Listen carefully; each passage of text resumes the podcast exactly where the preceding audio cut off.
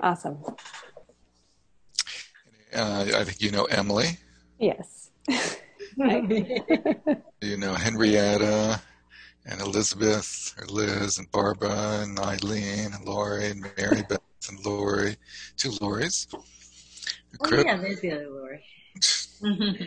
welcome, Chris. Welcome. Your Brent. Your background is cool.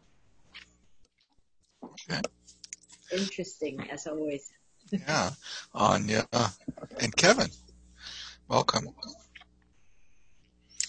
So this is, a, you know, sort of a happy, sad occasion. I'm happy to uh, see all of you begin th- this type of study again, and also sad because it's sort of means like summer is really sort of over, you know, and uh, the, it's dark outside already. It's, mm. it's boom, you know, cold. What was it in the 40s or something last night? It was quite cold. So, and all the fall energy in school and kids. Oh my God. Does anybody here have children in, in school? Going to school? Liz? Yes. Eileen? Yeah. God, that must be so stressful. Not to rub it in or make it worse. Just to commiserate with you. God. And then there's Beth who. With, That's an exercise in letting go, Derek, because there's nothing you can do. Yeah, and the ben- the benefit of having them uh, out of the house is there, there's stressors and very a lot of positives too. for speaking for myself. Yeah, all summer long, if, if families have been cooped up together for like six months now, right? Must be so cool to have a little space. Oh my god, sort of scary at first. All that like silence like no, not at all. Hi, right. Uh, look, I, I, uh, my alter ego here is joining us tonight. Another new person joining us, Derek. Another Derek. Another Derek. Two Loris and two Dereks. Uh-huh. Derek Walter, welcome. nice to meet you. Maybe we'll just go around quickly. Tell us where have you where are you chiming in from tonight? How about Emily, who's our host? Thank you for for doing that. Emily, where are you chiming in for tonight? We'll give people a few more minutes to join us. I'm chiming in from Braintree, Massachusetts, just south of Boston, my new home. Oh. Very cool. Nice. Good for you. Welcome. I'm in. Uh, I'm next on the screen. And uh, is that does everybody find themselves on the top row, second from left? Yes. Yes. Yeah. I'm there. uh, so I am here in uh, Sleepy Hollow. The headless horseman. I just had dinner with a headless horseman. He's busy now. Uh, Henrietta, how about you? I'm in New York City, Manhattan, two blocks from our old meeting place. oh. You moved there specifically for that. oh, Manhattan, Manhattan. Liz. Um, I'm in Katonah, New York, which is like an hour north on the train from New York City. Nice, so idyllic. Barbara. New York City, Manhattan, oh. Upper West Side. All right, Upper West Side. Eileen. Uh, you guys are not in order on your screen, I see, so it's a surprise. Um, I'm in Northborough, Massachusetts. Northborough, Massachusetts. Is that central?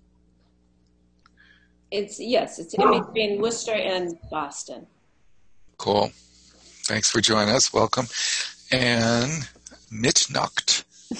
Where you have from? I'm, oh, I'm in Arlington, Mass. Ah, we got three Massachusetts yeah. people here today. Nice. Welcome again. Thanks. Lori. Which one? Oh, sorry, Lori Yago. Yango. I am in Philadelphia, Pennsylvania. All right. Mary Beth Keene.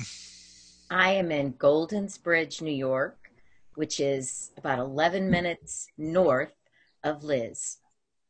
oh, wow. how they define a town defines itself in relation to Liz. Hey, Abbott. Abbott, Lori Abbott. Um, I'm in Ridgefield, Connecticut, and I may mute myself in a second because this new puppy is making a lot of noise, tearing up things. oh my God, that's great. Okay. Uh, Chris Dillon. I'm in Fort Plain, uh, about 45 minutes west of Albany on the Mohawk, and uh, I was just out, and the sun was hazed out by California. No, I, I could look. I could look at the sun. Yeah. I saw that too, up here in Massachusetts. On the East Coast. Yeah, that's what they said this morning, and I didn't believe it. But when I went out and I saw it, I was like, "Wow." And is that from the smoke? Is that smoke from the yeah, fire? from the I fire. saw it tonight too. That means the winds have reversed.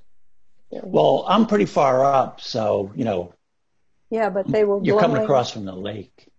So when the sun oh. goes down, it's really the sun is like over Colorado as it's going down. So it's shining through all that Oh. smoke in the atmosphere. Oh, that's insane. What a wacky, weird time. My God. At least that's the only problem we have. Brent. Brooklyn. All right, Brooklyn. That's where my parents are from. I've always had a soft spot for Brooklyn. Brooklyn. Uh, Anya. Brooklyn. Right, another Brooklyn contingent. Kevin. Kevin, you too? Brooklyn? Brooklyn too. Brooklyn too. Yes. No wonder they're all in, the, in a row on my screen. That's good. and then Derek, where are you from? Chicago, Illinois, in Hyde Park. Wow, cool. So how was the sunset for you? Did you notice the sun this evening? Yeah, I noticed it yesterday, and it was you could like it was described. You could look at the sun; it was hazy, and it felt like you know, like in Kathmandu or Delhi or something, where it's you know typically like that. It was it was pretty wild to see that here. Wow, that's that's incredible. Okay. Well, why don't we begin uh, sitting for a little while? Everybody have their sitting practice. Um, maybe uh, I'll just repeat the, the technique briefly that Trungpa Rinpoche taught to us in case there's, I think there's some people who may be unfamiliar with that. And you can obviously do whatever technique you like.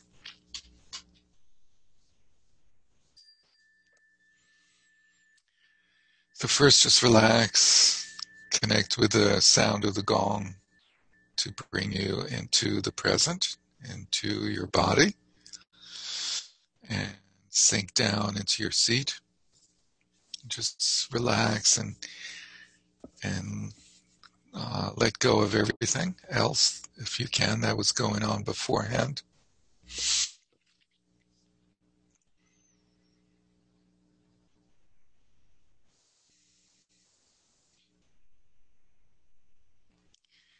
And then from there, straighten up the posture. Pull in slightly from the back, down low. Pull in slightly from the front, and push the spine upward and extend upward as much as possible.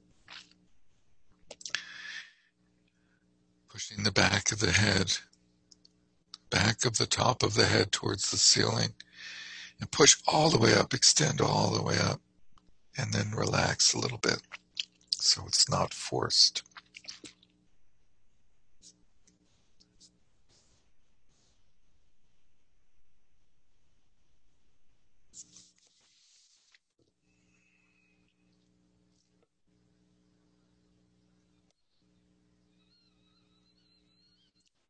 And open out the awareness. Feel whatever's going on in your body. Are you tired? Are you tense? Are you agitated? And then expand outward from there. Feel the space around you, starting with the floor, explore out towards the walls in all directions. Bring your eyes up slightly and feel the space in the room. See the walls. And then sense the space above you, the ceiling. And then connect with the space behind you. And in that way, establish a 360 degree sphere of awareness around you. Without holding it, just let it be.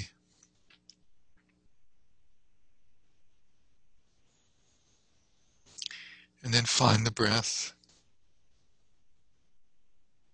Connect with the breath.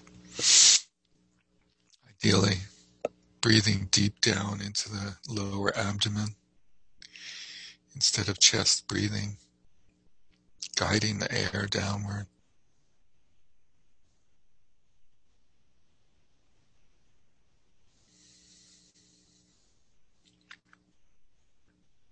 Just feeling what it feels like to have the air come in and rejuvenate the body and then go out and that sense of release.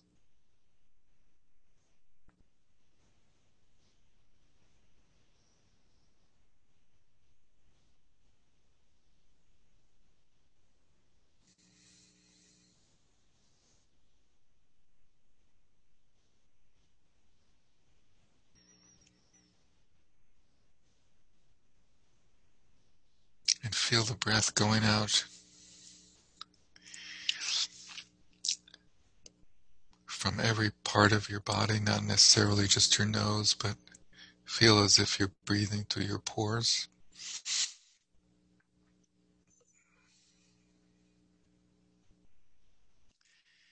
Focus or emphasize the out breath and that sense of letting go on the out breath.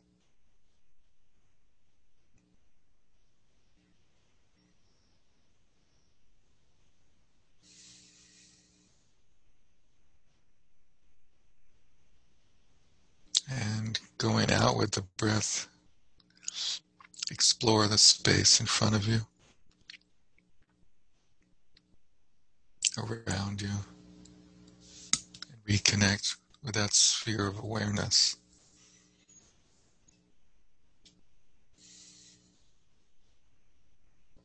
And on the in breath, just let go of the breath as a focal object and come back to the posture.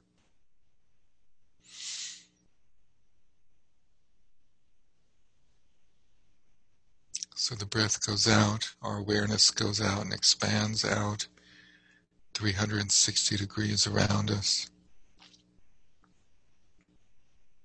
And then gradually comes around and behind and then back into our body.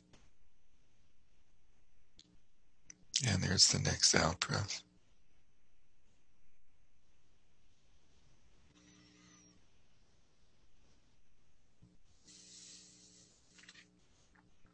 Identify thoughts, separating thought from thinker.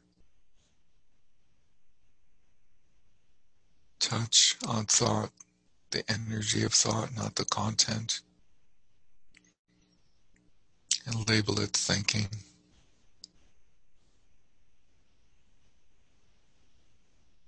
And then let go.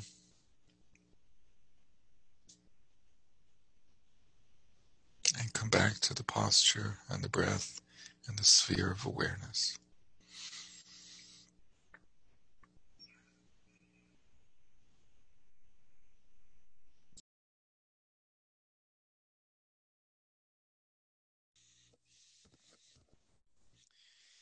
Good evening. Again. Welcome back from Samadhi Land.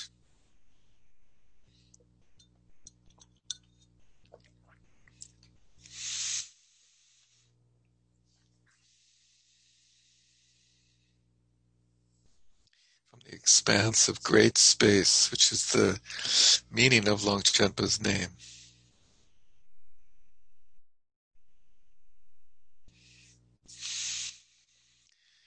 Of other people have joined us. Neil Stevenson, our attorney. It's always good to have your attorney present when discussing delicate matters such as the nature of space. And privileged. Welcome, Neil. Where are you hailing from tonight? Everybody's just said hello and where they're dialing in from. Where are you dialing? I'm in Sea Bright, New Jersey. Sea Bright, nice. Down on the shore. Good for you. Welcome. And then uh, a gentleman who's new to us is named Nick, and Nick is dialed in twice, presumably once by phone and once by computer. Nick, you want to say hi? Hello. Hi. Welcome. Where are you? Where are you? Hi. I'm in Boulder, Colorado. Oh, cool. Neat. I lived there for five years. Beautiful place. How's the smoke? Uh, it's not bad today. Yeah. Oh, good. Good. Apparently, you guys sent it all our way, and and people were complaining about the sunset wasn't quite up to par. It's big here in the east. Well, thankfully, we had a good snow, so that that cooled everything off. Yeah, that was really fortunate. Boom! Right when like things were reaching a crescendo. Oh my God! Hope that that snow and cool weather lasts, boy. So uh, Cynthia joined us. She'll presumably be back. Cynthia Spencer. And so, uh, just to give our usual lead in, the the scheme for these uh, exploratory courses in the Rime Shedra is uh, to study the classics that revolve around the five topics of the, the Shedra curriculum. Shedra is the Tibetan word for uh, university. And in Tibet, they were monastic universities since everything focused around the monastery. And they focused on uh, all the all the different schools had the same five topics, the same five texts, the same five topics at the core of their uh, learning curriculum. And, and, at the core of each topic was was uh, one text, and they each had the same text, which was pretty amazing. And the topics are the Abhidharma and the valid cognition and the middle way, Madhyamaka, and the path. And then because they were in the monastery, the fifth topic was uh, the rules of monastic discipline, the Vinaya. And uh, we've substituted for that topic, since none of us are monastical, we've substituted the meditation. In monastery system, meditation was sort of a given that pervaded everything, and uh, but we've made it the fifth topic. So those are the topics that the the Rime Shedra focuses on, and we study the classical texts for those topics, the core texts where they're available in English, and then uh, subsidiary texts uh, around those topics. And uh, based on our survey results that most of you participated in, I thank you for that this summer. The plan for this year is to do this text this fall, and I'll come back to that, and then in the winter to do a course on meditation, uh, focused primarily on Vipassana, and then in the, in the springtime to do a course on uh, uh, Abhidharma and valid cognition, which are the two foundations for understanding the deeper sense of the middle way. If we should all live so long, to still be here at that point would be amazing. And so this text, coming back to this text in this fall, is a, a text primarily on uh, the view, what's called the view in Buddhism. And uh, while the, the, the view may be obscured by the smoke from the fires out west, uh, that doesn't necessarily have to obscure our view of the true nature of reality, which is what is meant by the term the view in the Buddhist tradition is understanding the true nature of reality. And uh, unlike in some traditions where they rely upon uh, various methods of directly introducing students to the direct uh, to the true nature of reality, um, uh, including some of the Buddhist traditions in in the tradition inherited from India into Tibet. They favored the what was called the more gradual approach, which included uh, the combined direct approach of uh, the Vajrayana system of direct introduction to the nature of reality, as well as the Sutrayana approach of the gradual um, exploration or entering into an understanding of the true nature of reality by studying the various um, aspects of the teachings around the topic, for starters, and then studying the uh, progression that human beings tend to go through in their understanding or approach to the understanding of the true nature of reality. And uh, that becomes, over time, codified into the uh, sort of uh, a bit of a formulistic structure in texts that focus on this subject of presenting the views of the different Buddhist schools. And it, it, it cannot be stressed enough that that these are to be understood not as uh, the, the, important uh, point that's being made when studying the views of these different schools is not to point out um, the views held by certain individuals or certain schools of individuals at certain times and and their limitations but the point of studying the, the different stages of the view is to understand that we all go through these stages naturally and, and uh, uh, necessarily in our own progression towards understanding the true nature of reality.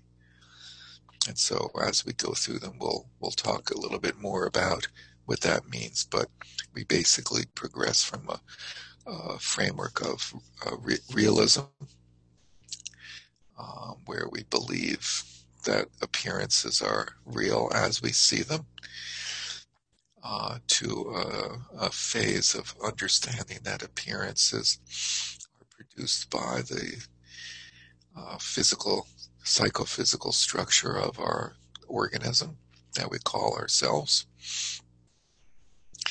and that phenomena do not actually exist in the way that we perceive them, uh, but exist in uh, some sort of atomic manner.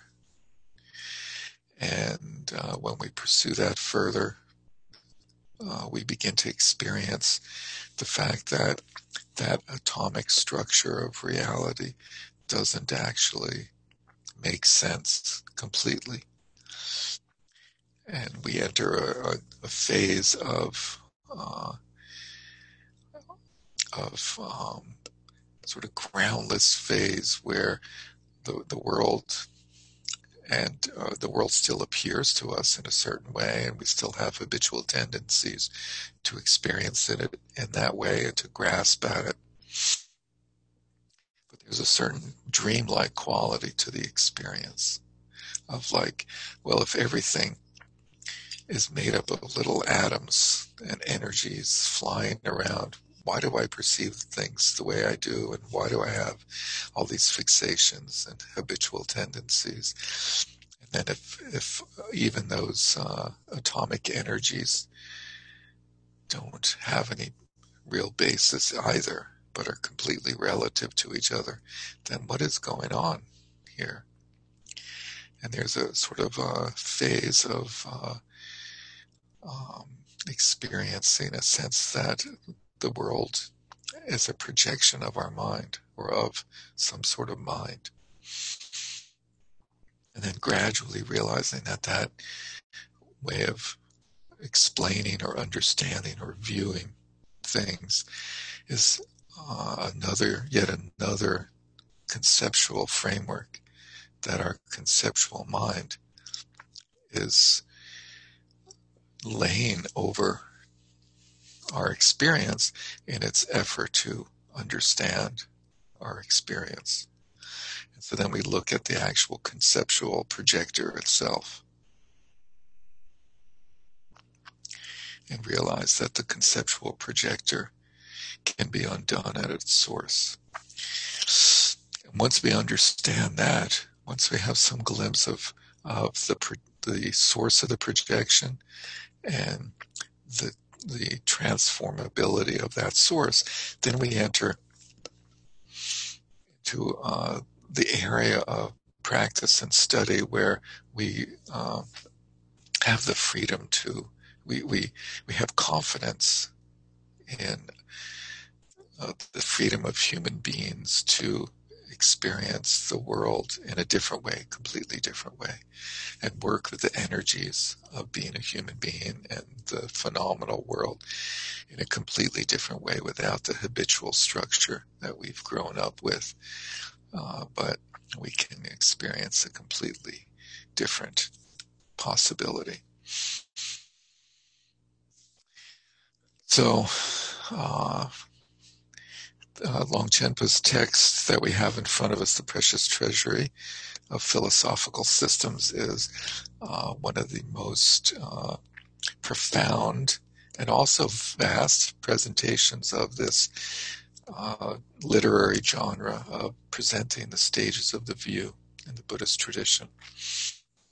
And We've talked about Longchenpa in the last class and what an amazing guy he was. And so I, I won't go into that uh, in any detail this evening. If you're interested and you were not here, you can listen to the first talk of uh, the, the last class on the website. Um, but uh, to contextualize it, um, Longchenpa lives in the 1300s, and uh, Buddhism, as we know, started with the Buddha about somewhere about four to 500 years before what we call the Common Era. So uh, Longchenpa lives some 1800 years after the start of Buddhism, and during that time, Buddhism develops in India through the cycles of uh, um, what are called the common teachings, focused on the Four Noble Truths and discipline, monastic discipline,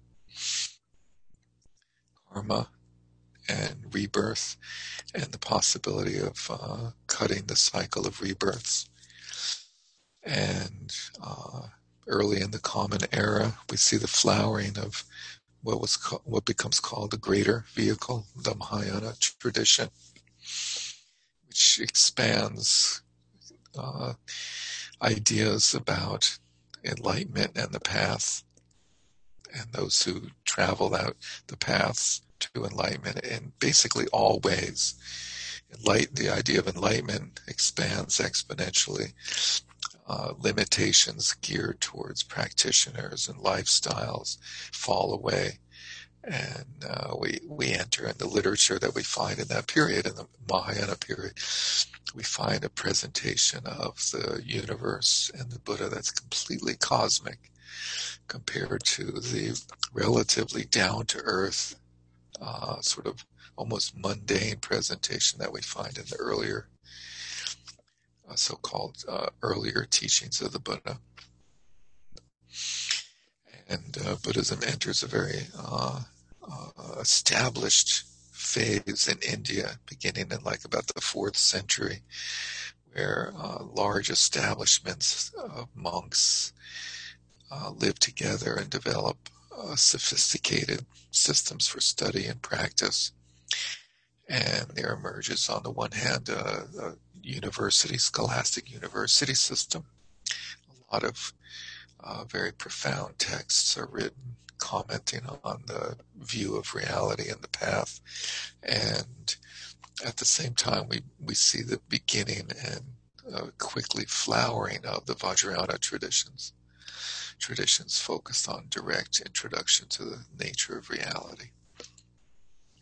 And these two traditions go through various, various uh, uh, go go through centuries of working out alternately different ways of relating to each other, sometimes complementary, sometimes contradictory.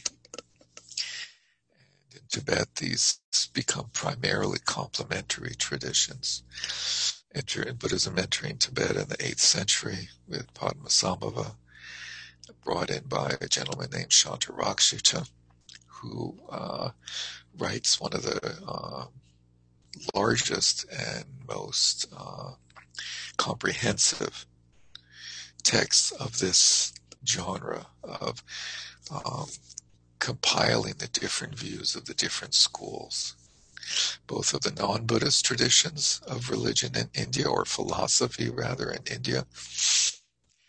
Um, living as he does at the sort of culmination of 1200 years after the Buddha in the uh, seven to eight hundreds, and uh, uh, and then going through in great detail the different views of the Buddhist schools, and uh, sort of gives that as a, a, gift to the the early Tibetan tradition, the early Tibetan practitioners, and uh, his he creates a unique synthesis of different views of the Mahayana tradition that are held to be paramount, the views of the emptiness tradition of the Madhyamaka, and the views of the mind only tradition of the Chittamatra. Weaves those two together. And uh, um, Longchenpa, living in the 13th century, basically picks up that same thread uh, we'll see he presents a, a, progressive hierarchy of views that very much uh, is echoes what Shantarakshita created or, or laid out and what uh, remains constant for the Nyingma tradition up until the present day. As we see most uh, um, clearly and uh, brilliantly uh, explained by Mipam, who lives in the 19th century or the 18th 1800s. And uh, so there's this great continuity in the Nyingma tradition of uh, presenting this interesting uh, way of weaving together the Chittamatra and the Madhyamaka, while other schools, basically other different traditions of Buddhism, uh, have all these different uh, trends of, of, favoring one or the other. Uh, the Nyingma remains fairly pretty constant in this way. Sort of interesting. Uh, Longchenpa's text is not just uh, a presentation of the different uh, views of the nature of reality, but also presents the different uh, paths that one can travel towards understanding the nature of reality, using the traditional scheme for that. And uh, I'm trying not tonight not to spew out lots of different terms and stuff, and we'll get it, go into those details as we encounter them. But uh, um,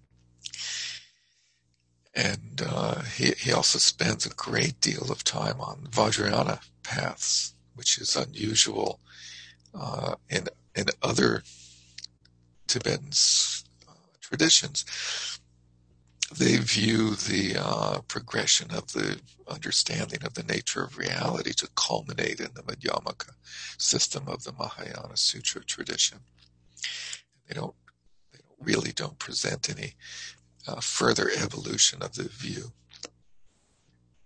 beyond that. And the Nyingmas are unique in, in presenting a further evolution of the view into the Vajrayana, the different stages or uh, aspects, branches of the Vajrayana tradition. So we see that laid out here in uh, sort of mind blowing uh, clarity and depth.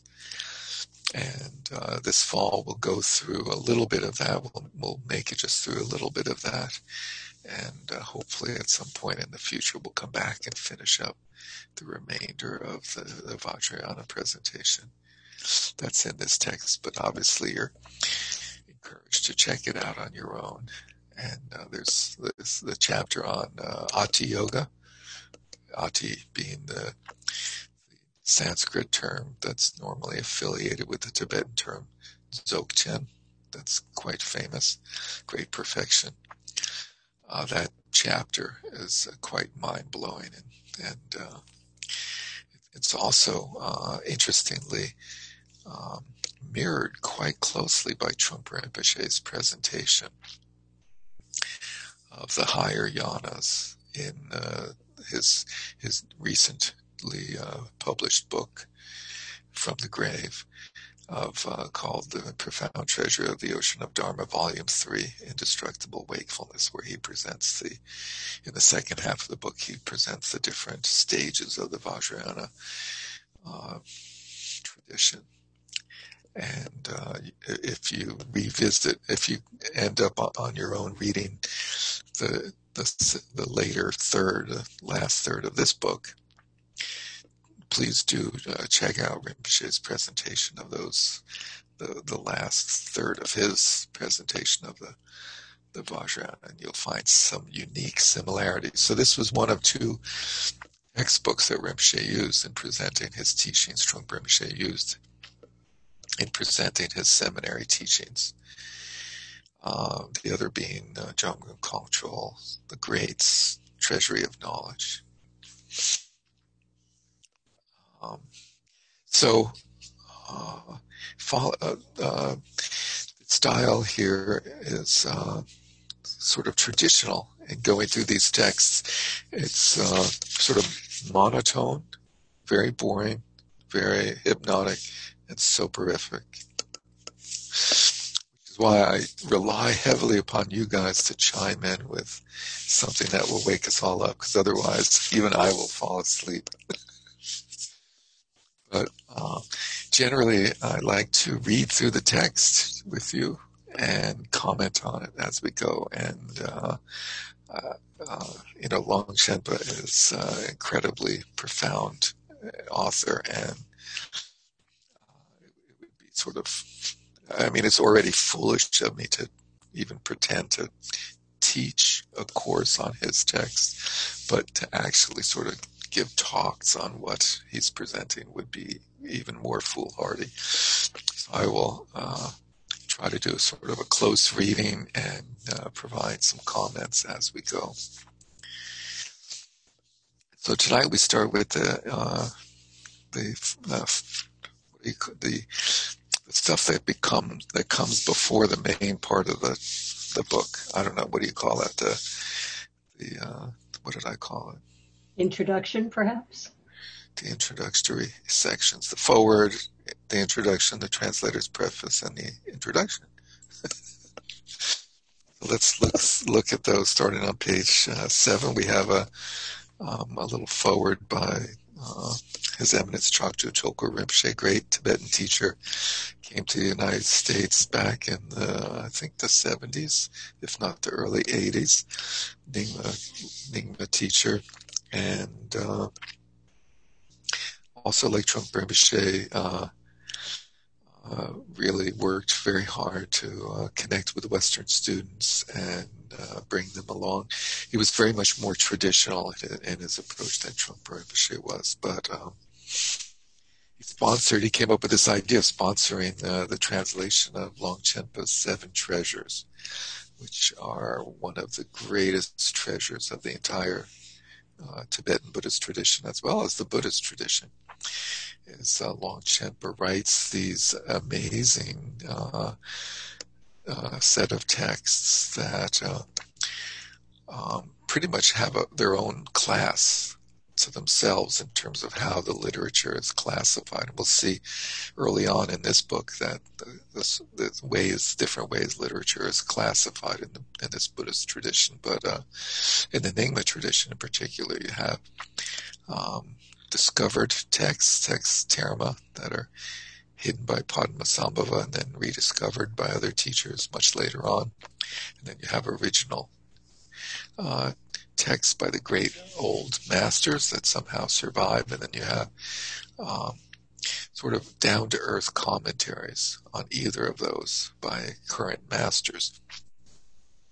And Longchenpa's works are considered to be what's called pure vision, that are that are neither like uh, concealed texts from Padmasambhava nor just mere mortal commentaries, but they're just like pure experience of the ultimate truth that he then uh, is able to put into words that are not only clear but also very beautiful. So it's rather miraculous uh, uh, accomplishment. And uh, those those texts are primarily those seven texts are primarily Vajrayana Dzogchen uh, texts that present either the view of Dzogchen in, in great detail and profundity, or present the practical details of the different practices of Vajrayana uh, Dzogchen.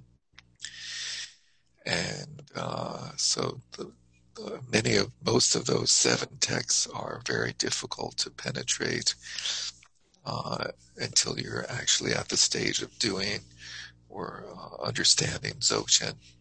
And uh, this one of the treasures, among the treasures, stands out as one that spans both Sutrayana and Vajrayana, and is uh, the most accessible, accessible in that way to mere mortals like myself and probably the rest of us. And uh, uh, so fortunately, this gentleman had them translated, had uh, a, a, a, translator named uh, Richard Barron, who goes often by his Tibetan Lama name of Chokyi Nyima.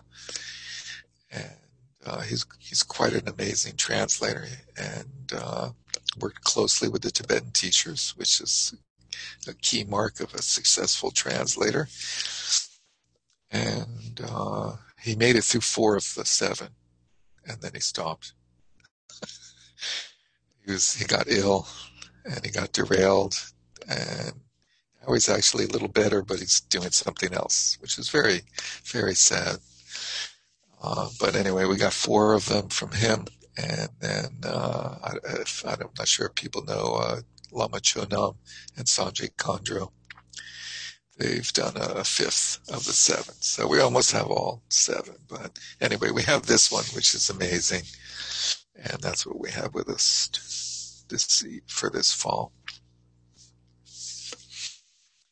And so uh, Chagdud Tulku writes of his view or, or vision and inspiration in having these texts translated and uh, gives a little overview of them, which I'm going to skip and go into. There's a more detailed overview um, later on.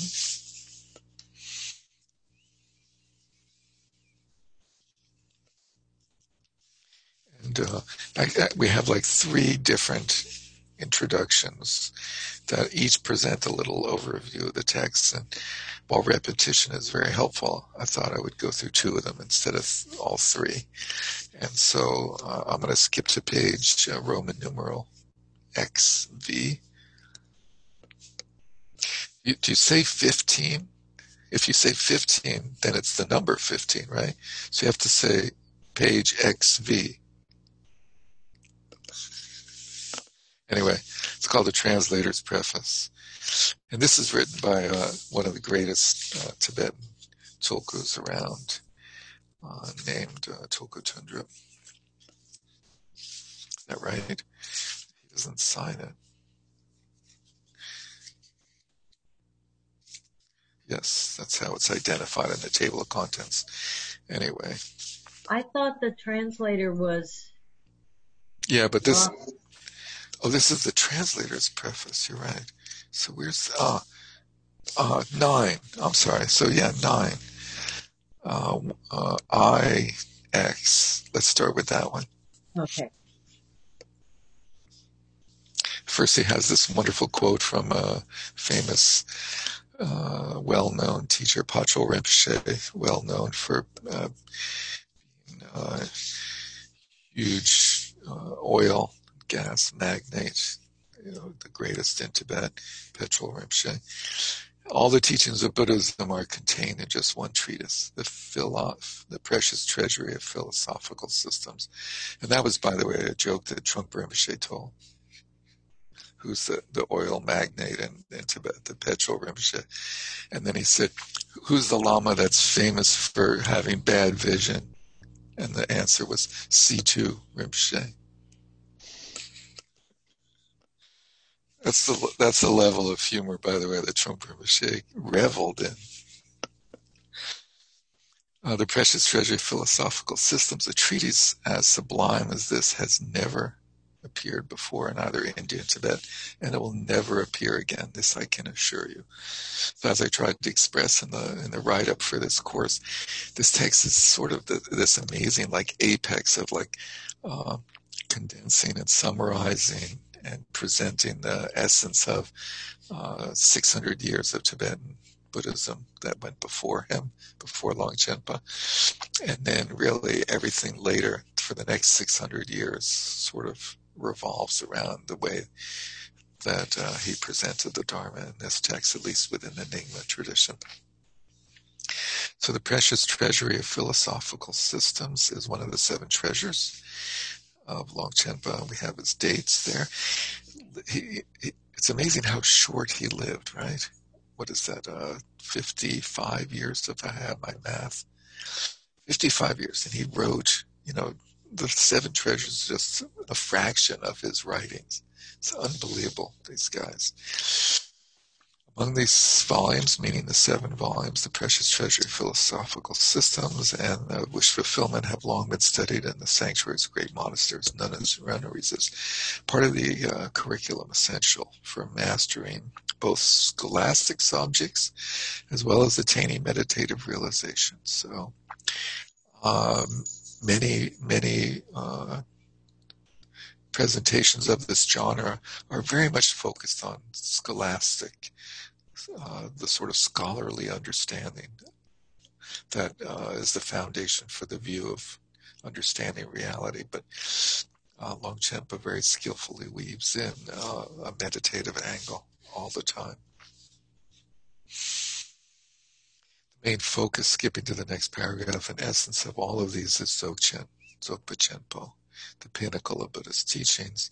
However, this one also elucidates in detail the views of the Hinayana Mahayana, i.e., the Sutra, and the uh, the general Vajrayana teachings. So, interestingly, when you have a, a Dzogchen person, as we do here, they view there to be a difference between Vajrayana and Dzogchen, just in case you're wondering about the way he says that. So there's Vajrayana and then there's Dzogchen. So in addition to presenting Dzogchen, this book also presents Vajrayana and Hinayana Mahayana. Little background on uh, Buddhism. So, just an overview of the book on page 10. The main thesis begins with the tenets of the exoteric or outer or common Buddhism, what's called the Shravaka and Pratyeka Buddhist schools of Buddhism. By those are uh, terms used by the Mahayana tradition to describe uh, the uh, the traditions that we now find in Theravadan countries or countries, Southeast Asian countries, where we erroneously call them Theravadan Buddhism, and, and the Mahayanas uh, call them Shravaka and Pratyeka Buddhas. And uh, the schools of Chittamatra, mind only, Swatantrika, Madhyamaka, and Prasangika. And he goes into the uh, esoteric, Tantra Vajrayana, and goes through the four classes of Tantras as presented in the new tantric tradition or sarma. Sarma is the Tibetan word for new and is the word that's used to describe the Buddhist schools that newly arrived in Tibet after the persecution. So Tibetan Buddhism is divided into two periods. It arrives early, first in uh, the 8th century with Shantarakshita and Padmasambhava and Vimalamitra and Vairochana and Yeshe Tsogyal and Mandarava. and uh, their presentation of Buddhism lasts a couple of hundred years until there's a king who uh, decides that Buddhism is evil wants to revert to the prior uh, indigenous Bon tradition and uh, almost completely wipes out the Buddhist tradition. And uh, he's assassinated by a Tibetan Lama, and uh, Buddhism manages to come back gradually.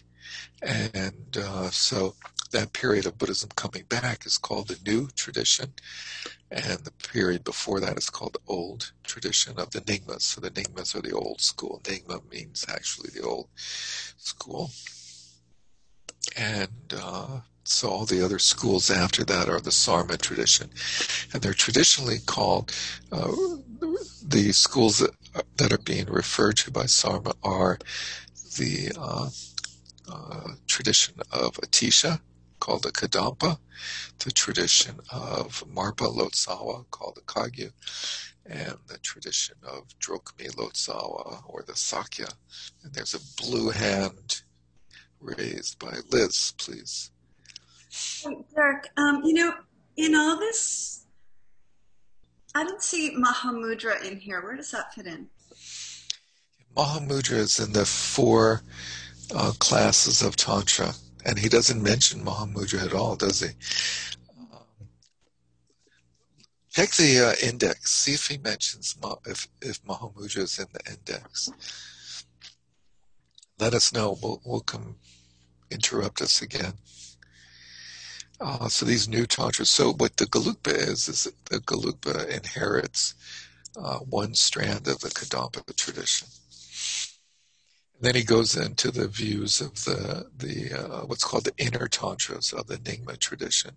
So you have these two ways of presenting tantra. One is the four classes of tantras of the Sarma school, and then the other is the uh, nine yana system of the Nyingma tradition. He goes through both of those. You find any entries on Mahamudra? One. Mm-hmm. One. yeah. And uh, Page. 455 NII. Note 11 or something, right? Wow. Not much mention of Mahamudra. Oh, uh, uh, okay. That's very interesting. Got a chunky entry there, but that's it. So we'll we'll encounter that later. Why why does he not talk about uh, Mahamudra?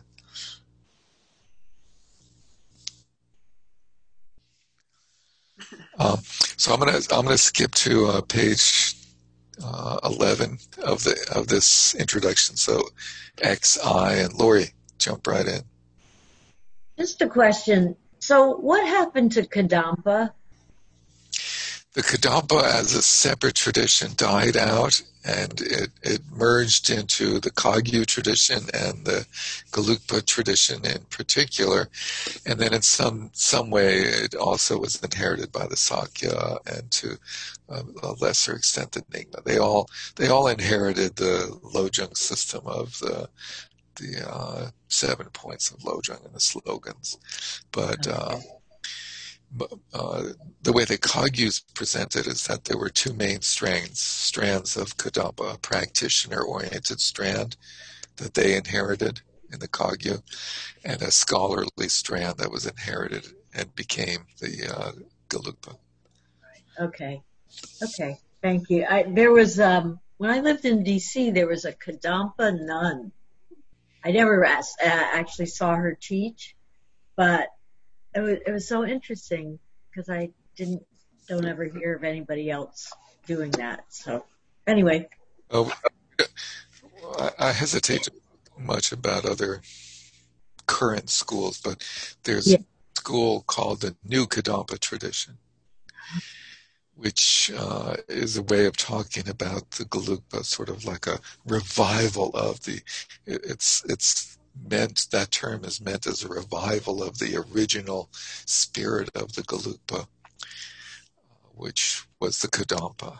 And uh, that that's that school or that uh, organization, and in particular its leader, are very um, controversial. Highly Okay. controversial. And if you are bored and like want to like find some some uh, scandalous Tibetan Buddhist stuff, you look up the new Kadampa tradition and the Dalai Lama, and you'll have a an astonishing moment. Not the Dalai Lama. Oh, no, not the Dalai. Please no. Sorry. Da- Derek, the, but the, the little that group that's here in Brooklyn, for example, that ha- I I know I visited their center once. That's not New Kadampa, right? That's actually the um, a vestige of the old Kadampa, right? I, I don't know. I- I'm not sure what group you're talking about. Oh, I thought you knew about this one too. The, there's a little, there was a little center in in Brooklyn. I think I don't know if it's still there or not. The Joe, Uh, I, I think they're on Atlantic Avenue. Yes. Oh yeah, at that time, it, before it was Gold Street, but I don't know where they are now. That would be, yeah, it would be more, I think, Jonangpa. But isn't that sort of old Kadampa? no, totally like completely different universe. No? They, they call themselves a New Kadampa, I believe. Oh, it's a different, The, the Jonangpas are so far different from the new Kadampas, you would be amazed. Just briefly, the, the Jonangpas are the school that the Gelugpas annihilated when they were, and, and that type of Gelugpa is what the new Kadampa. No, that's what I was saying. Isn't this, isn't that, that Jonang, isn't that little center the, yeah, I was saying the opposite. It's the older Kadampa, not the new. No? Well, it has nothing to do with Kadampa. no. Oh, okay, okay. No. Hmm. Anyway, on uh, page uh, XI, the first full paragraph, readers may wonder why the hell do I need to study all these different tenets that focus on the accumulation of merit? I'm interested only in wisdom, emptiness, and dzogchen. And uh, so, for one, you might wonder wh- why do they say these tenets focus on what, what is a tenant? and and why do you say they focus on uh, merit accumulation of merit and uh, I got a picture of Longchenpa by the way.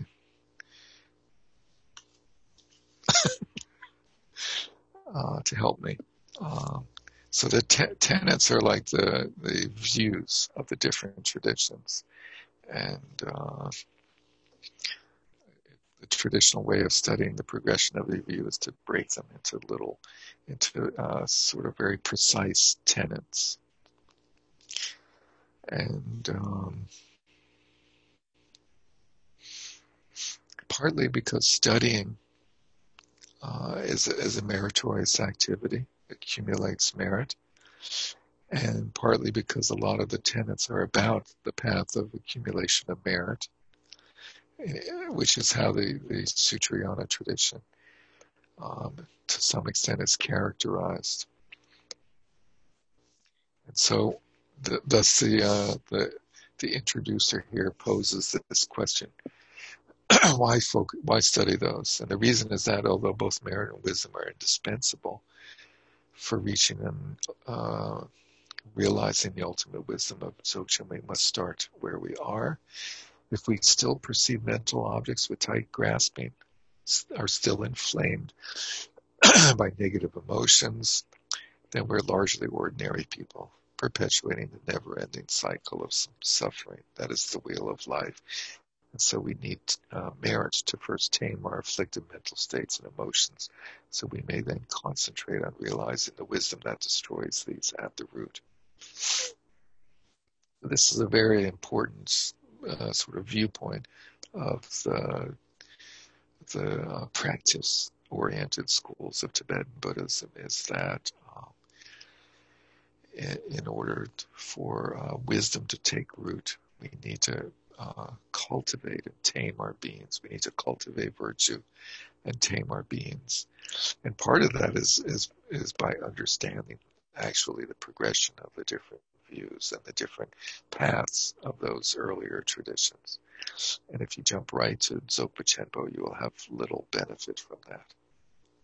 And so they stress over and over again that the more detailed and precise you are in studying the foundations and the basics of the, the tradition, the more benefit you will have from the more profound aspects or, or uh, stages of the tradition. And uh,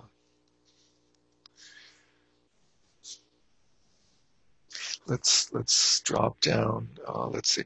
Accumulation of merit in the next paragraph involves positive concepts such as virtuous thoughts, feelings, and deeds. And to complete the, this accumulation, we must follow the laws of karma, observe precepts, serve all beings with compassion.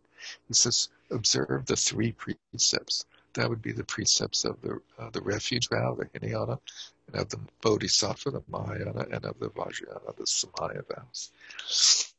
Accumulation of wisdom is the realization of freedom from concepts, which is an interesting way of characterizing wisdom. In the West, wisdom is like the accumulation of great understanding, of con- conceptual understanding. And here it's freedom from concepts. The opposite. As well as the realization of emptiness and effortlessness. Buddhahood will be attained only through these two accumulations.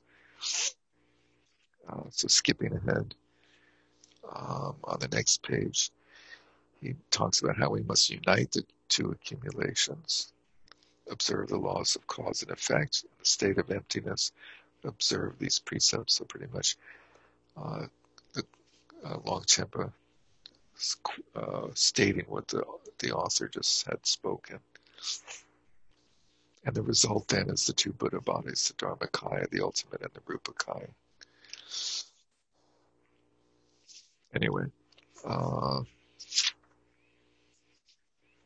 let's skip to the translator's preface on 15, where he briefly goes through the contents of the book, the book, which would be uh, helpful.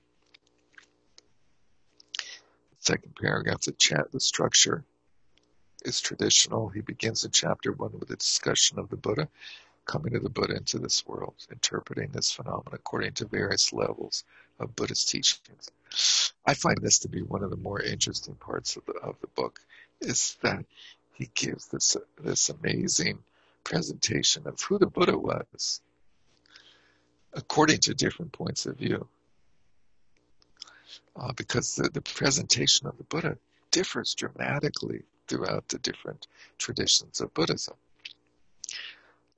And, uh, you, you see this uh, uh, sort of secondhand, let's say, so to speak, when you read the literature that develops in the different periods of Buddhism. If you read the, the earliest texts of, uh, like the Pali Canon versus the Mahayana Sutras versus the Tantras, you see this very different uh, portrayal of the Buddha. Uh, but uh, um, it, it's really it's really sort of stunning as well as helpful to have somebody explain that there are these different views and, and how do they differ? How does the view of the Buddha change from uh, yana to yana, basically, from uh, different schools of Buddhism? And he does the same also with the teachings of the Buddha. So let's see. He the term Buddha to refer not only to the historical Buddha, to the sort of cosmic Buddha, who's the totality of what are called the three kayas, the three aspects of Buddhahood.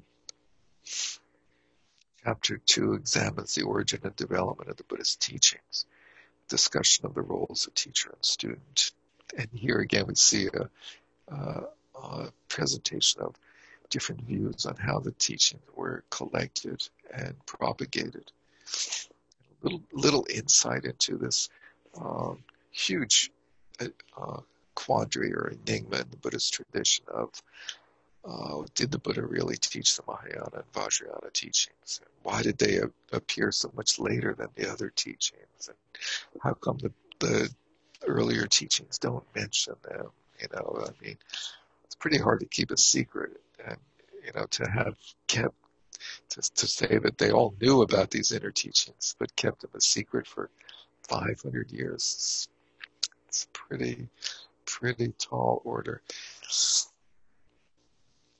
Chapter three uh, is perhaps the most challenging or fun part of the book, in which he introduces the tenets of the traditional systems of philosophy, both Buddhist and non-Buddhist. Interestingly, the Tibetan understanding of the latter, the non-Buddhist systems, was based on Tibetan translations of Indian Buddhist commentaries. So he's inheriting this uh, way of presenting the non-Buddhist schools from the Indian masters, and just and uh, uh, not really adding a lot to them, but it's this, it's a, a, presentation that's been handed down from uh, Indian masters who wrote similar texts presenting the different traditions, starting with Baba Viveka in about the fourth century, presents the first one. In his Blaze of Reason, he goes through the, the different Buddhist, uh, non-Buddhist schools of India at the time and, and refutes them. And in doing so, he he's uh, uh, he presents them in a different, in a certain slant, in a certain way, where he accentuates their fault so that he can refute them. And we see that perpetuated throughout the Buddhist tradition. And so we have to divorce the uh, that presentation from being uh, an, an argument against those traditional schools to being an argument against the way that we might think ourselves that we might uh, have a theistic view, we might have an animistic view, we might have a materialistic view of the world, we might have a uh, completely anarch- anar- anarchistic view of the world, whatever it is. Um, that that's really what's being talked about when they repeat these views of the other schools, non-Buddhist schools. Henrietta. When did um, the great debates come about between um, the the whole debating. Uh, like in about the, the fourth century in India, where uh, both uh, Buddhist and non-Buddhist schools got to the point of uh, very uh, sort of structured a way of presenting their views and uh, established a large number of followers enough so that they they uh, were able to engage in a sort of structured uh, debate with each other. And uh, fascinating thing is that they didn't have they didn't have um, spectator sports and TV at that time. so you know now the majority of the population spends their free time watching sports. But back then they didn't have much entertainment and so they were actually entertained by debates, which actually, you know, goes like uh, it, in some ex- some extent to the 19th century, where people would go and listen to to speeches, you know, like Abraham Lincoln giving speeches. Mm-hmm. And, and amazing speeches, and people would go and listen to these complicated speeches and actually follow them. Um, where, whereas these days, you know, people can barely think beyond. Uh, anyway, Kevin. Tweets. Yeah, it also interestingly coincides with uh, television. Right. No, no the, the, the height of the uh, Greek philosophers and uh, the the Western philosophical systems. Yeah, yeah. The debate yeah. the, the debates. Yeah. I mean, it was seems very. They were very highly evolved. The, system, the system of debate was Definitely. amazing. Yeah, they developed a formalistic structure of how to how to speak to one another. Right. It was pretty cool. And and then they have these stories of like they would like kill the losers and things like that, which I tend to think were exaggerated, but you never know. Buddhists would kill the of a king would what what the deal was like if you lost you had to convert and if you didn't convert you were history you had to leave or i don't know like playing for pinks but you know with your soul i guess it's like the mayans you know had them play basketball had their slaves play basketball But anyway, that's not a good comparison because these were not prisoners. It was fascinating that this whole uh, experience of debate debate happened, which uh, um, I think it's important to understand that it was much more oriented towards developing one's own clarity about understanding one's fixations than anything else. That you know, it was not about defeating anybody else or showing off one's understanding, but uh, it, it really had to be about um, uprooting one's own fixations. Let's see. So. Um,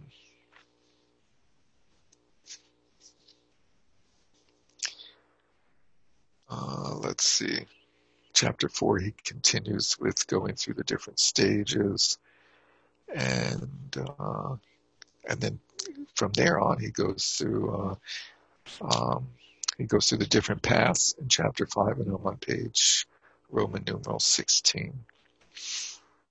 Goes through the different paths of Shravaka, Pratyeka, Buddha, and Bodhisattva, and then starts foraging foraging into uh, the mantra vehicles, the Vajrayana vehicles.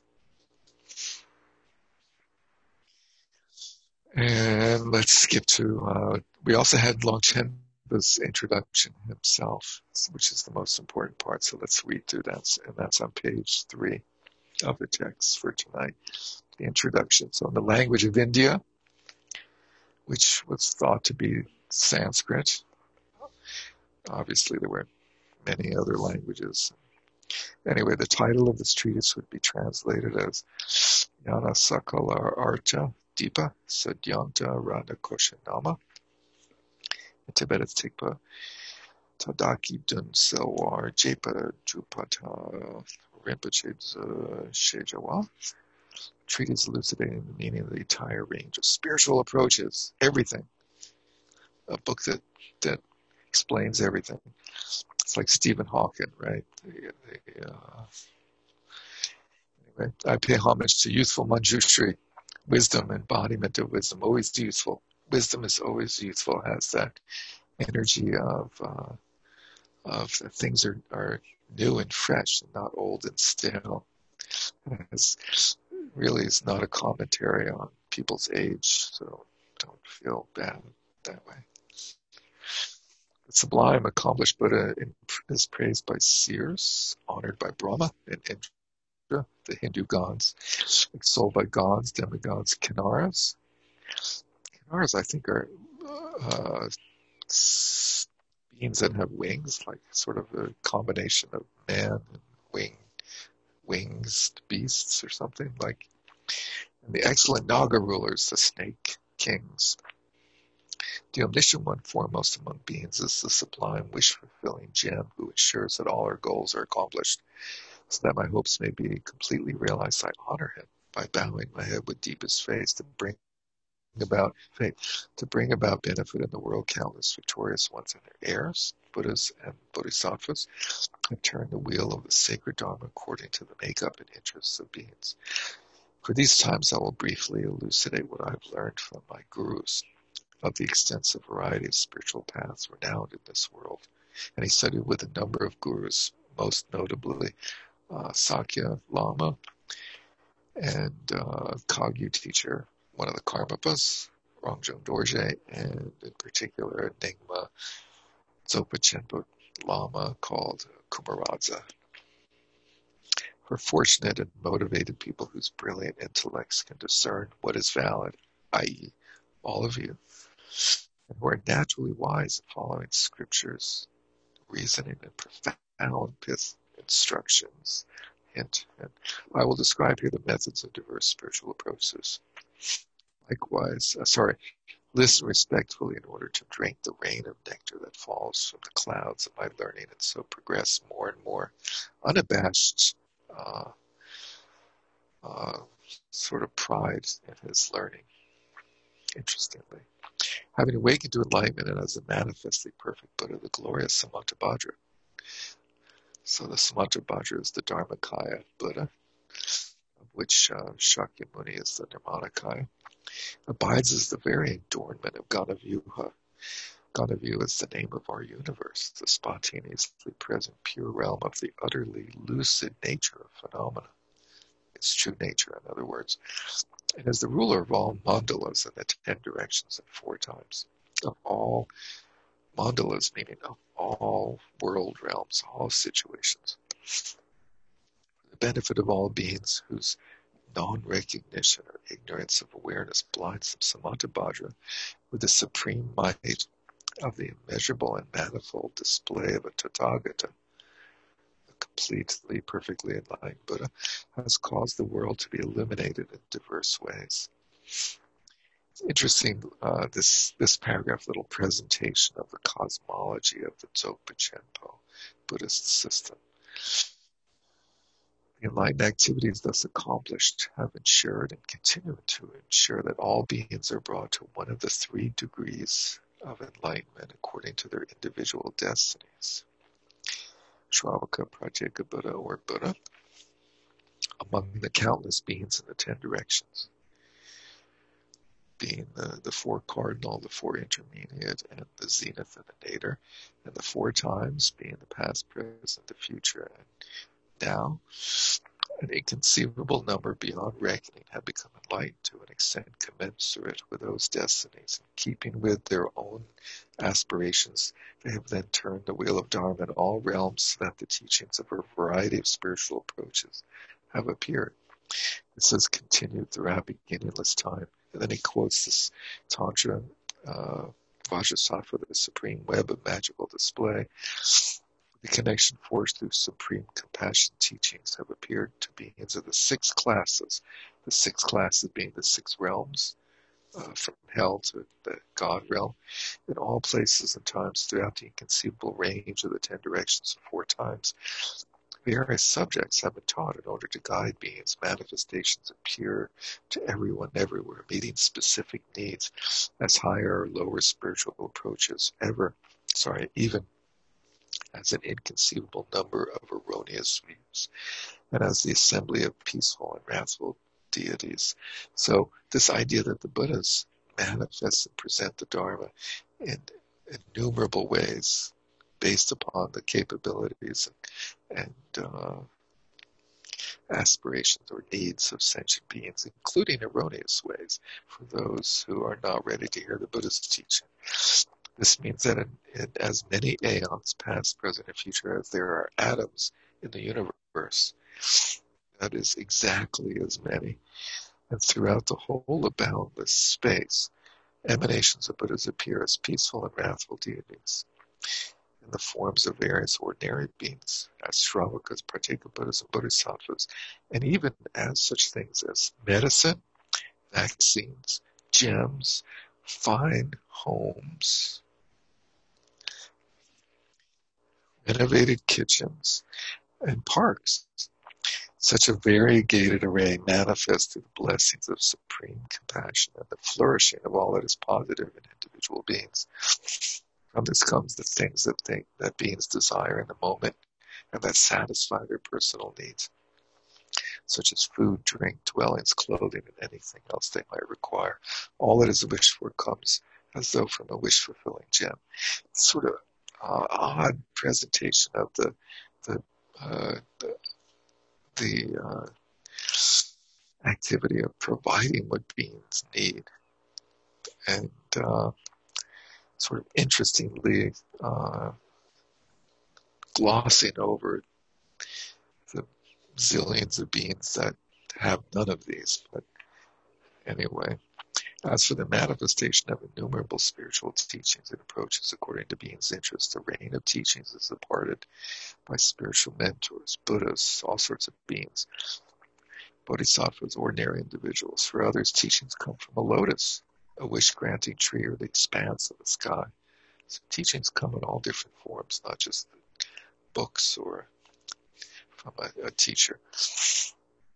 Just as this takes place in our universe, so too does it occur within worlds in all ten directions. In some realms, beings are guided entirely by the Mahayana, and others entirely by Hinayana, and others entirely by a mixture, and others entirely by an abundance of different approaches. Moreover, these approaches appear by the blessings of Vajra form, mind, qualities, and activity. I left speech, sorry. The five uh, aspects of Buddha manifestation by the power of consummate skillful means and sublime knowing, prajna and upaya, and by the merit of individual beings or, or in accordance with their merit. Just as, as explained in the glorious Tantra, the heart essence, we read such things as wish granting trees, gems, and elements have no existence substantial. Their occurrence depends on the merit in one's own mind. Such superb phenomena, amazing and miraculous displays do not come about as a result of anything other than sublime knowing based on skillful means. It is within such a context that they occur. Thus, just as there is an immeasurable array of spiritual teachings, in all words an immeasurable variety of teachings has appeared and become widely known in our universe during the excellent period called the Fortunate Aeon.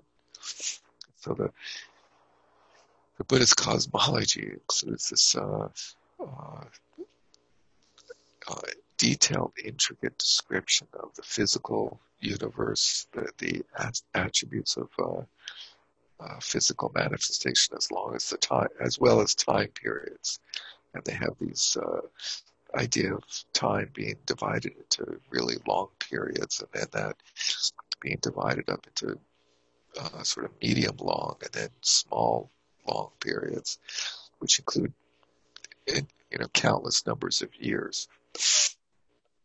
And uh, we're we're currently living in the time period called the Fortunate Aeon, which is uh, supposed to be uh, blessed with a thousand Buddhas. And Shakyamuni Buddha was the fourth Buddha of the Fortunate Aeon.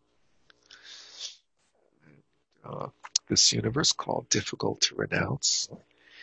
This the interesting translation of it, but uh, uh, often it's translated as difficult to endure. That, that our world is is uh, burdened. a world, this our version of samsara here, is a world that uh, has so much difficulty. It lies within a greater universe called the basis whose center is adorned with a flower and is made up of a billion world systems, each with four worlds surrounding a central uh, uh, mountain. Mount Meru and the four continents, each, each world system. Beginning with the initial formation of the universe during this aeon and up to the present, the blessings of the transcendent, accomplished, conqueror, glorious Samantabhadra have caused the form of Vajradhara. Vajradhara in the Nyingma tradition is, is sort of like uh, uh, is basically the Sambhogakaya manifestation of Buddha, whereas Samantabhadra is the Dharmakaya. And whereas in the Sarma or new schools, Vajradhara is the Dharmakaya. Anyway, uh, have caused Vajradhara to emanate in the realm of Akanishta, which is uh, uh, the place where future Buddhas hang out, and to teach the secret mantra approach in the Vajrayana. Sorry, the Mahayana, vast Vajrayana, to an immeasurable array of retinues that includes Vajrapani himself. So, I don't know, this arcane cosmology meant to sort of just uh, sort of explode your ideas of space and time primarily. And also uh, to point out the specialty of Vajrayana. It's said that Vajrayana is unique to this world system in this time period. It's because of Vajrapani and others in these retinues that the teachings appear in such domains as the gods, Nagas, and Yakshas. The teachings are upheld by many Dakas, Dakinis, Siddhas, masters of awareness, or Rigzins, who are uh, who disseminate them in their respective domains, compiling them in volumes of scriptures, and they venerate them too of the thousand Buddhas who will have actually appeared in this aeon, Vipassana taught Kriya Tantra and other supreme secret approaches. He taught a little bit of the Vajrayana. He's one of the prior Buddhas. Um, maybe the first or maybe the second, I can't remember. Shakyamuni spoke of these, and one source mentions that the Buddha Adi Mukta, who comes later on, will speak of them also. In other words, out of a thousand Buddhas, only three Buddhas teach Vajrayana. In case you were wondering, the secret mantra teachings of the Mahayana given by the succession of previous Buddhas were brought from the domain of gods, Nagas, Yakshas, and Gandharvas by accomplished Dakas and Dakinis with power of longevity, then upheld by Dakas and Dakinis in our human world at Mount Malaya, a volcano in the kingdom of Sahura, and so continue to exist. You know, there's a uh, people familiar with a chant by Rinpoche called "Where Goes the Glorious Mount Malaya." That's this place. As well, collections of tantras that existed in regions like Odiyana, Sri Lanka, and Shambhala. Shambhala. Well, golly, were revealed by such great masters as, uh, masters as Nagarjuna, Padmakara, and Vimala Mitra. These teachings became widespread in India and Tibet, and thus many Mahasiddhas appeared among the varieties of spiritual teachings that have appeared in these ways. I will present. So first he present, he gives this like vast uh, presentation of the range and realms and, and scope of all the different possible teachings. Says, from among all of that, I'm going to present a very precise, concise classification of those teachings that are currently well known in Tibet, with two major divisions a classification of the general range of ordinary teachings, and a classification of the extraordinary teachings concerning the Vajra heart essence of utter lucidity. Dzogchen. So basically, there's everything else, and then there's Dzogchen. Those are the two divisions in his in his mind of this book. The first division has two parts: a general discussion of the development of Buddhism and a detailed discussion of philosophical systems. So that encompasses uh, the whole, uh, ba- basically chapters one through six. First part consists in chapter one, uh, which concerns how the Buddha appeared as a teacher, and in chapter two, the nature of the sacred Dharma that he taught. And so that is our content for tonight.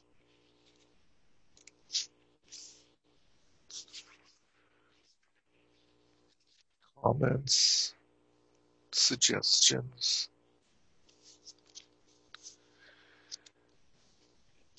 The nature of the mind was easier to follow. This is pretty intense.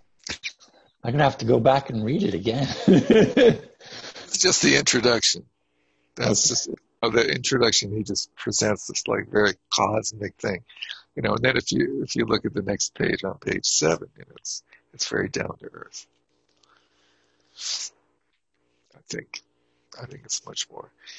Uh, and it gives this amazing presentation of the Buddha from these different traditions, this sort of hermeneutics or interpretive scheme where uh, you have uh, the tradition commenting upon itself and its own uh, different varieties of presentations. And uh,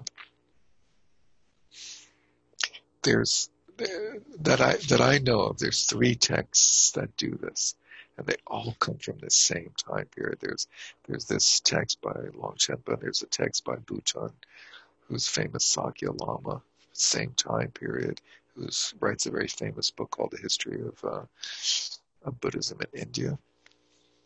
And he presents this idea of looking at the who was the Buddha from different points of view. And then there was uh, a Gelugpa gentleman named Kedrup who writes the fundamentals of the tantra Buddhist tantric systems, and he does the same thing. They all like have this very uh, similar scheme of looking at the Buddha and his teachings from the the common approach or the Hinayana approach, the Mahayana approach, the Vajrayana approach. Some of them have different divisions. The regular Vajrayana approach or the Dzogpa Chenpo Vajrayana approach and so forth. And, uh, and then you get to see where they land they generally then say, and my of these, my favorite one is door number so and so.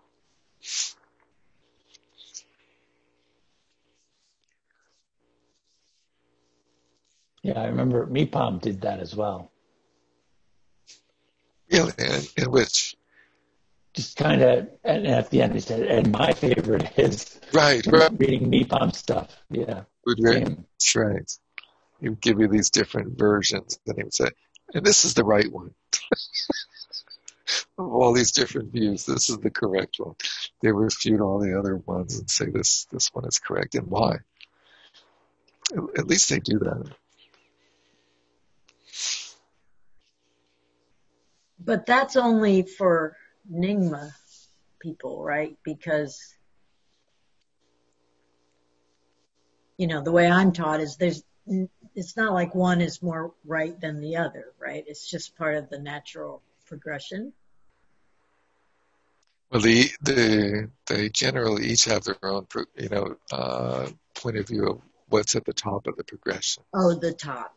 Mm-hmm. And, okay. And my view is that the my version is at the top of the progression. Right. Dzogpa Chenpo was sort of uh, uh, controversial. She talks uh, about in the in the introduction in the translator's preface. Let's go back to uh, uh, Roman numeral seventeen.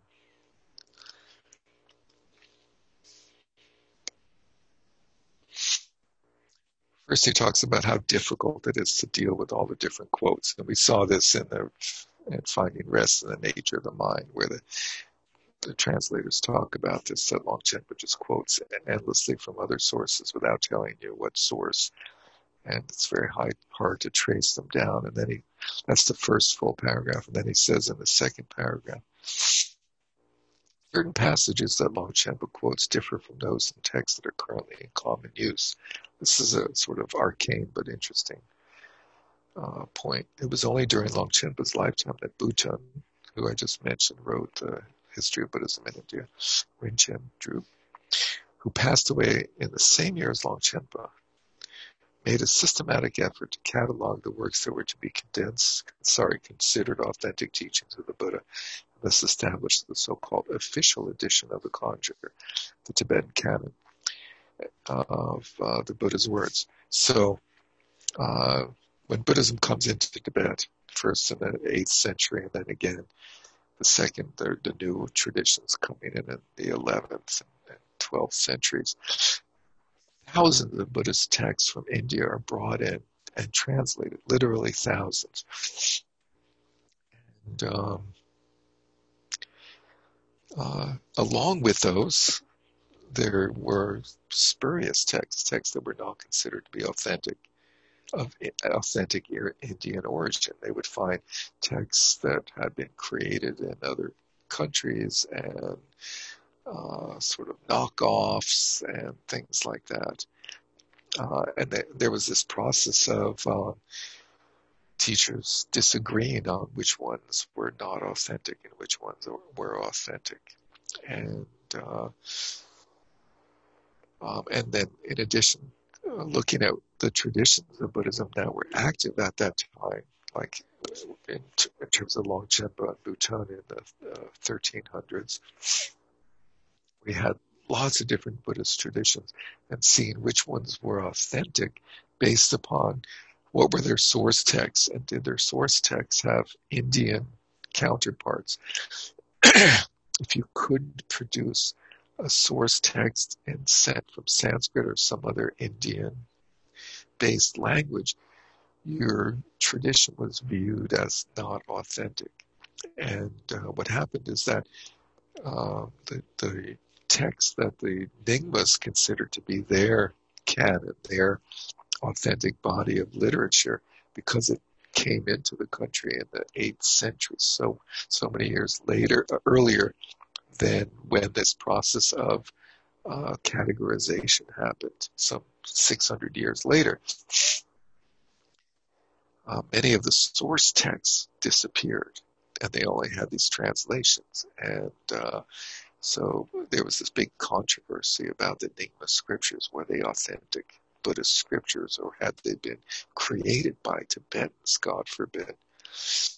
And uh, so he says here, uh, um, this gentleman named Buton, who was a great scholar and spent a lot of his life gathering different texts and, and uh, going through this process of deciding which texts were authentic and which weren't, and then also which translations were the best among the, the texts that had come into the country.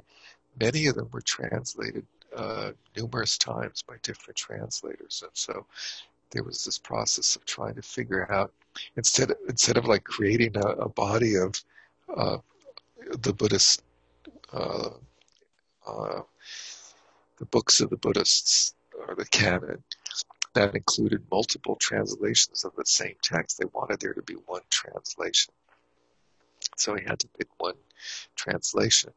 And there were a lot of differences in the translations because sometimes the translators had slants about what they were translating and, and would not uh, would translate things differently than other translators. So what he did, Buton, in, in creating the canon of the Buddhist teachings and the uh, he doesn't mention uh, this here, but he also created a collection of the commentaries to the Buddhist teachings, are these two sets of literature in, in Tibetan Buddhism that are revered as being the uh, inheritance from India called the Kangyur.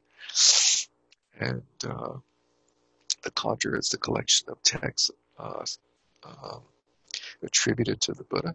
That includes sutras and tantras and vinaya uh, rules and so forth. And then the Tengyur, which has the commentaries by the Indian Indian masters like Nagarjuna and so forth.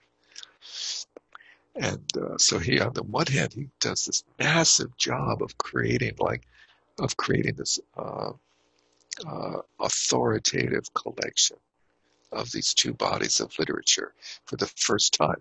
There had been other minor collections done before him uh, that had been limited and had been confused in terms of which they included and which they didn't. He tried to create the most comprehensive and correct version.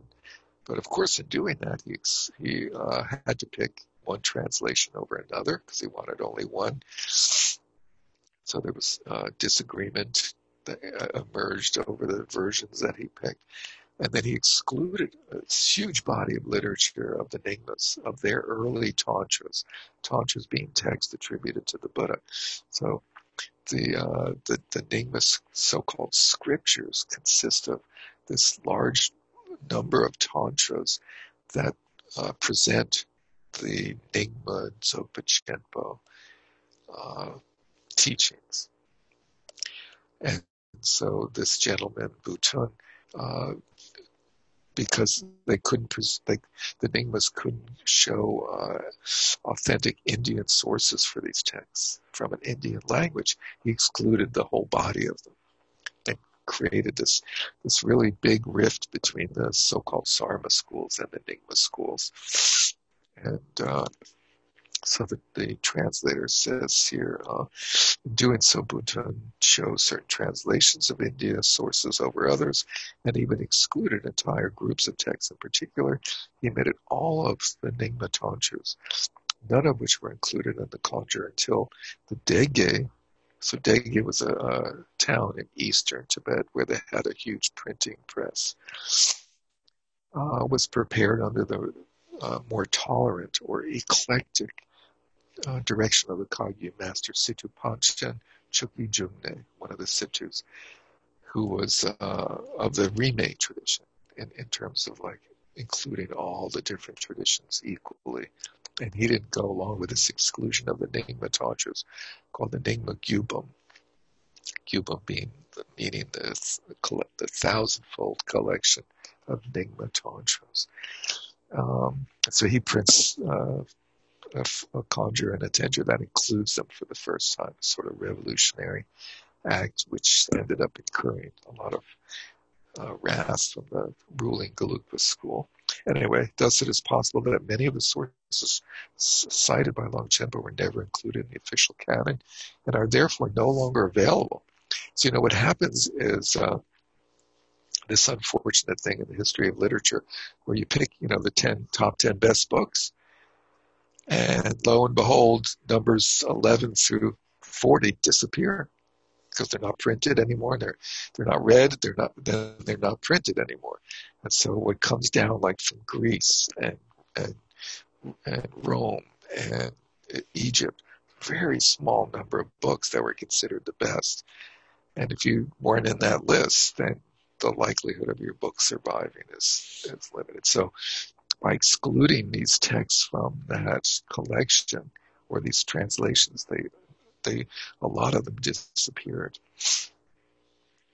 Um, and so he's in the 1300s, as Buton at a different part of the country is creating this this authoritative collection.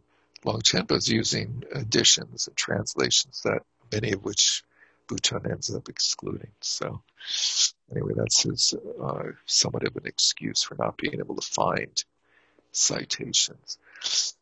Um,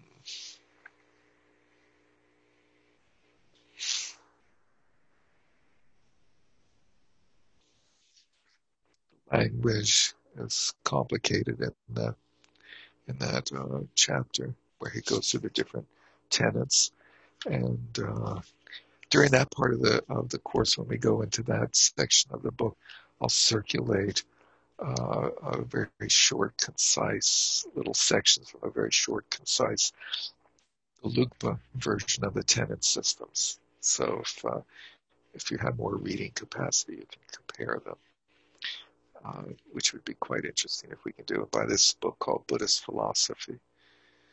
Really very excellent, helpful book. That's a presentation of the tenets from the Gelugpa point of view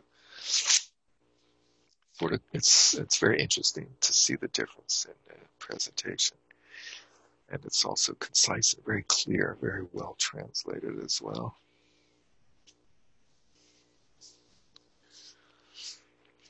so anyway that's the the gist of it for tonight which is meant as just a general introduction and get us all on the same page and get us all uh, comfortable with each other so, any other comments or Mary Beth questions or whatever?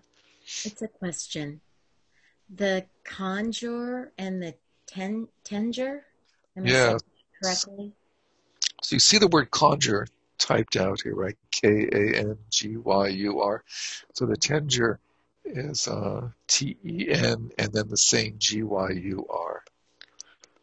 So, did I understand you correctly that the Kangyur is sort of like the Tibetan? Um, Pali canon. it's the okay. So it's the Kangyur is the Tibetan Pali canon. Well, are you are you familiar with the Pali Polycanon? Well, yes, I think a little bit. I mean, those that's believed to be the words of the Buddha. Right, and it has had parts. the Theravadan tradition or the Pratyeka and Shravaka tradition. Right. And so, uh, do you know the technical term for the Pali canon in Pali? Tripitaka. Does that sound familiar? Yes. So, Tripitaka is a Pali word that uh, means three baskets. Tri is three, and Pitaka is a basket.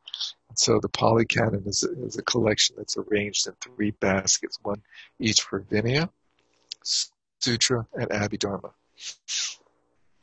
And so, on the Vinaya, you have just a collection of rules and commentaries on the rules, like how they apply and don't apply, and so forth, and when they were developed. And then the Abhidharma is basically like lists, sort of definitions of the elements in those lists, as Abhidharma is. And then the sutras uh, is where is the dis, so-called discourses, where which is what's more commonly read, where the Buddha meets so and so and talks about meditation or wisdom or discipline, you know, things like that. And uh, what what happens in uh, later in, in the development of Buddhism in India is that the sutra sex, section takes off in the Mahayana uh, period in Indian Buddhism, starting around the Common Era. Just hundreds and eventually thousands, literally thousands of new sutras appear. that uh, are, are generally much longer than the Pali Sutras and are also much more fantastical. Huge lists of uh, the, the audience of bodhisattvas and huge miraculous displays and um, and then very profound uh, presentations of uh, wisdom and, and uh, practice. And uh, then then you have the tantras appear. so the, the Mahayana sutras are attributed to the Buddha. And then all these tantras appear, and they're attributed to the Buddha, and usually in his form as uh, the as Vajradhara, as some sort of uh, other uh, Dharmakaya or Sambhogakaya Buddha. And all of those are collected, received from India into Tibet, the Mahayana Sutras and the Tantras, whereas a very small amount actually of, the, of what's called of what is in the Pali Sutras makes it to Tibet. And uh, all, only a little bit of the Abhidharma and uh, the core of the, but most of the Vinaya makes it to Tibet because the Vinaya is just so crucial and critical for the monastic system. And uh, and so in Tibet, they, they uh, collect all of that together and call it the Kangyur. That's the Kangyur. It's the collection of teachings attributed to the Buddha. And we'll see in the next chapter or two, chapter two, I think, uh, where he talks about this term Buddha word, which is like in the Christian tradition, you know, like the word of God, like the Bible, like it's in the Bible, it's sacred scripture. The Bible um, the Old Testament, in some sense, is like the words of God, right? It's like sacred language. And so there's a somewhat similar concept in Buddhism that there's this idea of, well, it's Buddha word. The Buddha spoken, and somehow you either have to accept it as uh, you have to accept it as true in one in some sense, and then they, as you know, we've talked about the different senses that you can accept things as being true. You can take them literally true, or you can take them as being as having an implied meaning based on the circumstance. But they're Buddha word, you have to accept that they have that weight as being the word of the Buddha. And so that included all the Mahayana sutras and all the Vajrayana tantras, as well as a small amount of the Pali canon, Pali sutras. And then there was a huge number of texts written by Nagarjuna Aryadeva, you know, the six ornaments that we've been through plus, you know, another probably 94 teachers. You know, there's probably like 100 or 108 authors in this collection of what's called shastras or commentaries on the sutras that's in Tibetan called the Tengyur, T-E-N-G-Y-U-R. So the word jur has this connotation of a collection, of a coming together, compiling. And so if you ever go to a Tibetan monastery, a traditional Tibetan monastery, they will have uh, a, a, copy of these two collections. And the Kangyur is uh, usually in uh, approximately 100 Tibetan volumes. And they're traditional pecha format, long, long unbound books that have a hard bottom and top, but they're wrapped in cloth, so they don't look like that. They just look like these sort of rectangular blocks of cloth and they show you the ends and the ends they have the title they have a little flap of brocade and you pick up the brocade and under that is the title in Tibetan and the, the it's the section number. It says ka and then it gives you the number or the lettering system that they use to identify the volume. And then they'll ha- and they'll have these in these big uh, cabinets where they have like uh, little cubby holes for each of the texts, and then a glass cabinet over it usually, and then the other side they'll have the Tengyur.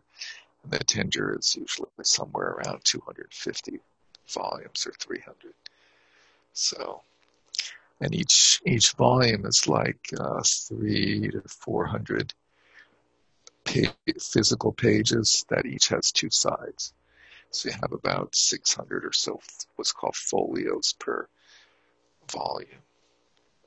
And that's what makes up the collection of books from India. And that's the revered library in the Tibetan world, the Kangyur and the Tengyur. And then he'll go through the, the teachings of the Buddha and how they're classified, I think, right?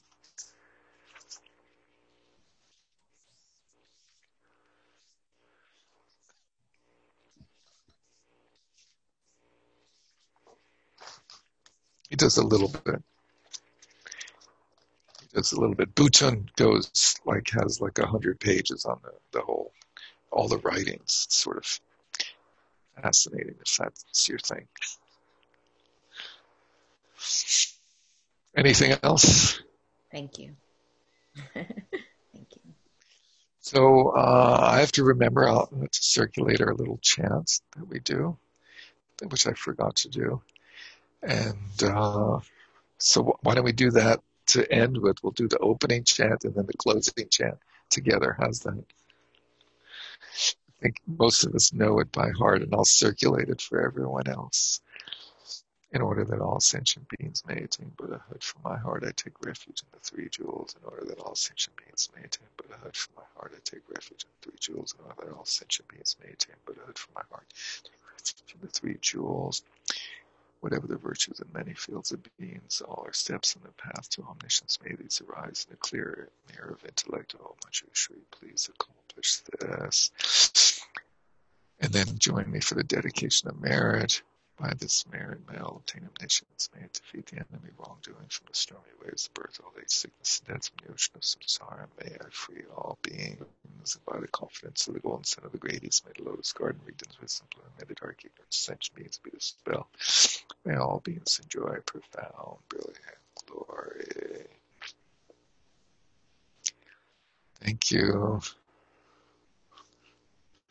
Thank you all for joining this. I also forgot to say how exciting this is to dive into this this book. So uh, I know tonight was a little boring and flat, but it will be. Uh, I promise it will be quite interesting.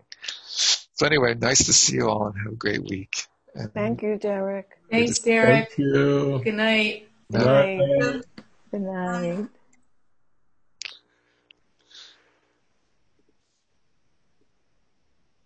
Thank you, Derek. Thank you. See you tomorrow night. I'm the boss. Yeah, see you tomorrow night. Great. Is there a link for that I, that I will get sent, or is there a way to, for the? Uh, I, I didn't send it to you. My apologies. That's all right.